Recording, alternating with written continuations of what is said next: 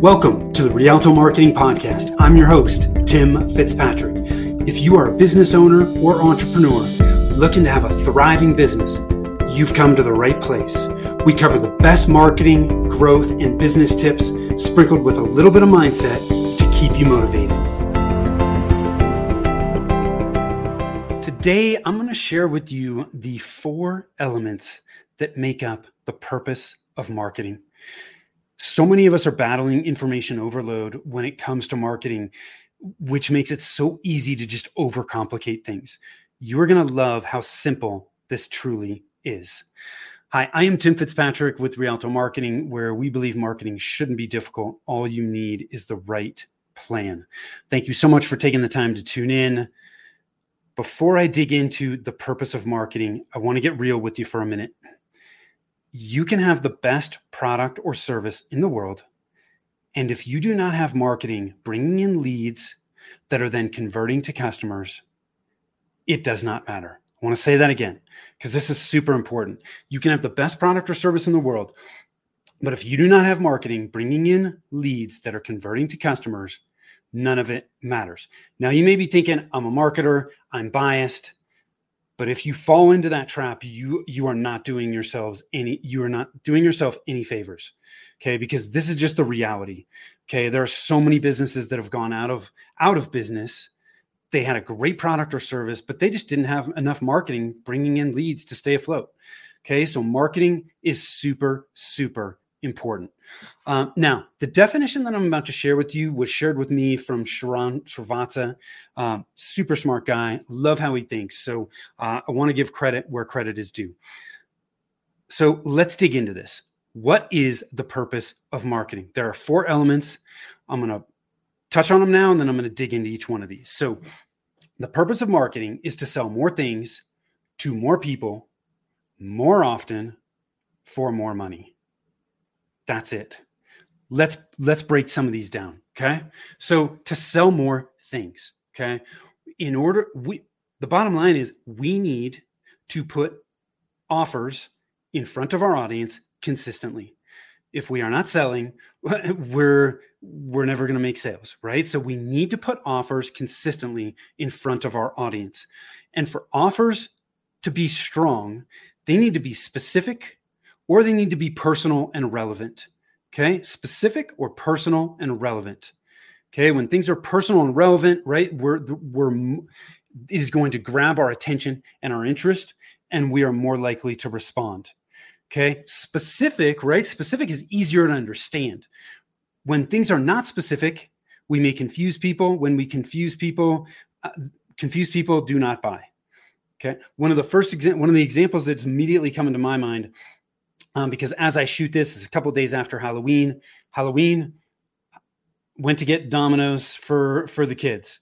What does Domino's do? Man, they have all kinds of specific offers, but the one that I that I tend to always take advantage of is you know buy buy two or more and get each one of these for five ninety nine. Very specific offer. Okay. So to sell more things, we need to put offers out in front of people consistently. And those offers need to be, they either need to be specific or they need to be personal and relevant. Now, in step two, to more people, to sell more things to more people. Now, in general, the larger the audience, the better. The thing to keep in mind here is not any audience will do. It needs to be relevant to your business. It needs to be your target market, your ideal clients need to be part of that audience. If they are not, then it is a, then a large audience doesn't matter. Who cares? Okay, so first keep in mind that the audience needs to be relevant to what you do. But as long as the audience is relevant to what you do, the larger the audience, the better. Now, how can we so how can we build an audience, right? How can you build your audience this week? One of the easiest I, let me rephrase that. One of the simplest ways, because it is not easy, it does require work and it does take time to build relationships. But one of the simplest ways to build your audience is to leverage other people's audience. Other people who have an audience that is your audience. There is crossover. build relationships with those people, find out how you can add value to them, and get in front of their audience. That is one of the simplest ways to build your audience. Larger the audience, the better, right? If we're putting our message out, if we're putting out sales messages consistently to a larger audience, more people, we are going to sell more things. One, sell more things. Two, to more people. Three is more often. Let's break this down. More often means we need to nurture our audience. Think of this like brand cardio. You just need to do it consistently to stay in shape. And the more we can nurture and stay in front of our audience, the more we're going to build trust. Why? Familiarity builds trust. So the more we can stay in front of them, the more familiar they are going to be with us, which is going to build trust. And we all know that people buy from people they know, like, and trust. So we need to be nurturing consistently. And when I say consistently, I don't mean once a month. Once a month is not enough, right? Twice a month is not enough. This needs to, if it's not every day, it needs to be multiple times a week where you are nurturing and staying in front of your audience. Really, really important. Okay. The other thing that's important to keep in mind with this is the more consistently we are nurturing our audience and staying in front of them, the easier it is to slip in your sales messages so that you can sell m- more often, right? Think of this Gary Vaynerchuk talks about this as jab jab right hook. Jab jab you're you're staying in front of your audience but you're serving them. You're adding value to them. You're trying to help them. Right hook is the sale you're asking for the sale. You are selling something. It is much more acceptable for most people when you're sliding in sales messages. Not everything you put out is about selling something. Most people get turned off by that right? So jab jab right hook. Easy and, and the more we're nurturing the easier it is to slide in those sales message messages at a specific cadence. Four is for more money there's a couple things I want to touch on with this fourth element.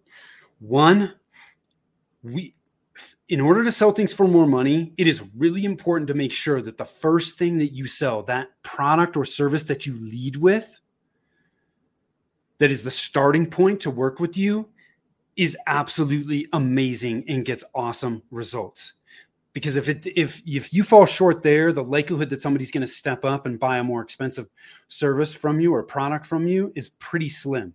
So that first thing that you offer needs to be absolutely amazing. And i would recommend you shoot for a 5 to 10x return in value in value in that initial product. 5 to 10x right? So they get 5 to 10x return for what they paid you for in that. That will help you knock it out of the park Okay, so that's the first thing to consider when we're looking at this fourth element of for more money. The second thing that it, I think we really need to keep top of mind is so many of us are underpricing what we do. So many of us. I have fallen into this trap multiple times. I am not immune to this. There are very few people that I think have ever been immune to this. Most of us underprice what we do. So look at that. If you are underpricing, you need to determine how much you really should be charging and charge it. Okay, there are plenty of examples of people out there who are less qualified, less capable than you that are charging more than you. So stop underpricing, and that is going to help you immediately sell, sell for more money. Okay. So those are two really important things to keep in mind when we're looking at for more money. So let me just reiterate these again. The purpose of marketing is to sell more things to more people more often for more money. I hope you found this breakdown really helpful. My question to you now that I want to leave you with is how can you do more of these four things in your marketing today?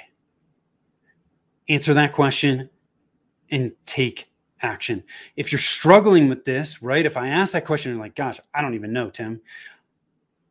Jump on over to our website, rialtomarketing.com. That's R I A L T O marketing.com. Click on the get a free consultation button. I guarantee you will get a ton of value from that call and walk away with some clarity on where you should be focusing right now, where you, what your next step should be based on where you're at and what you want to accomplish. So that you have some clarity reduces stress. Super important. And clarity means that you know exactly what your priorities are. Super important. So if you're struggling with that, get a free consultation. Be happy to chat with you. Till next time, take care.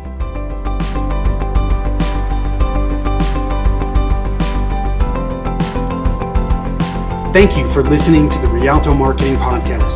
If you'd like to learn more about us and how we help businesses grow, or simply check out the show notes, visit us on the web at www.rialtomarketing.com. That's www.rialtomarketing.com.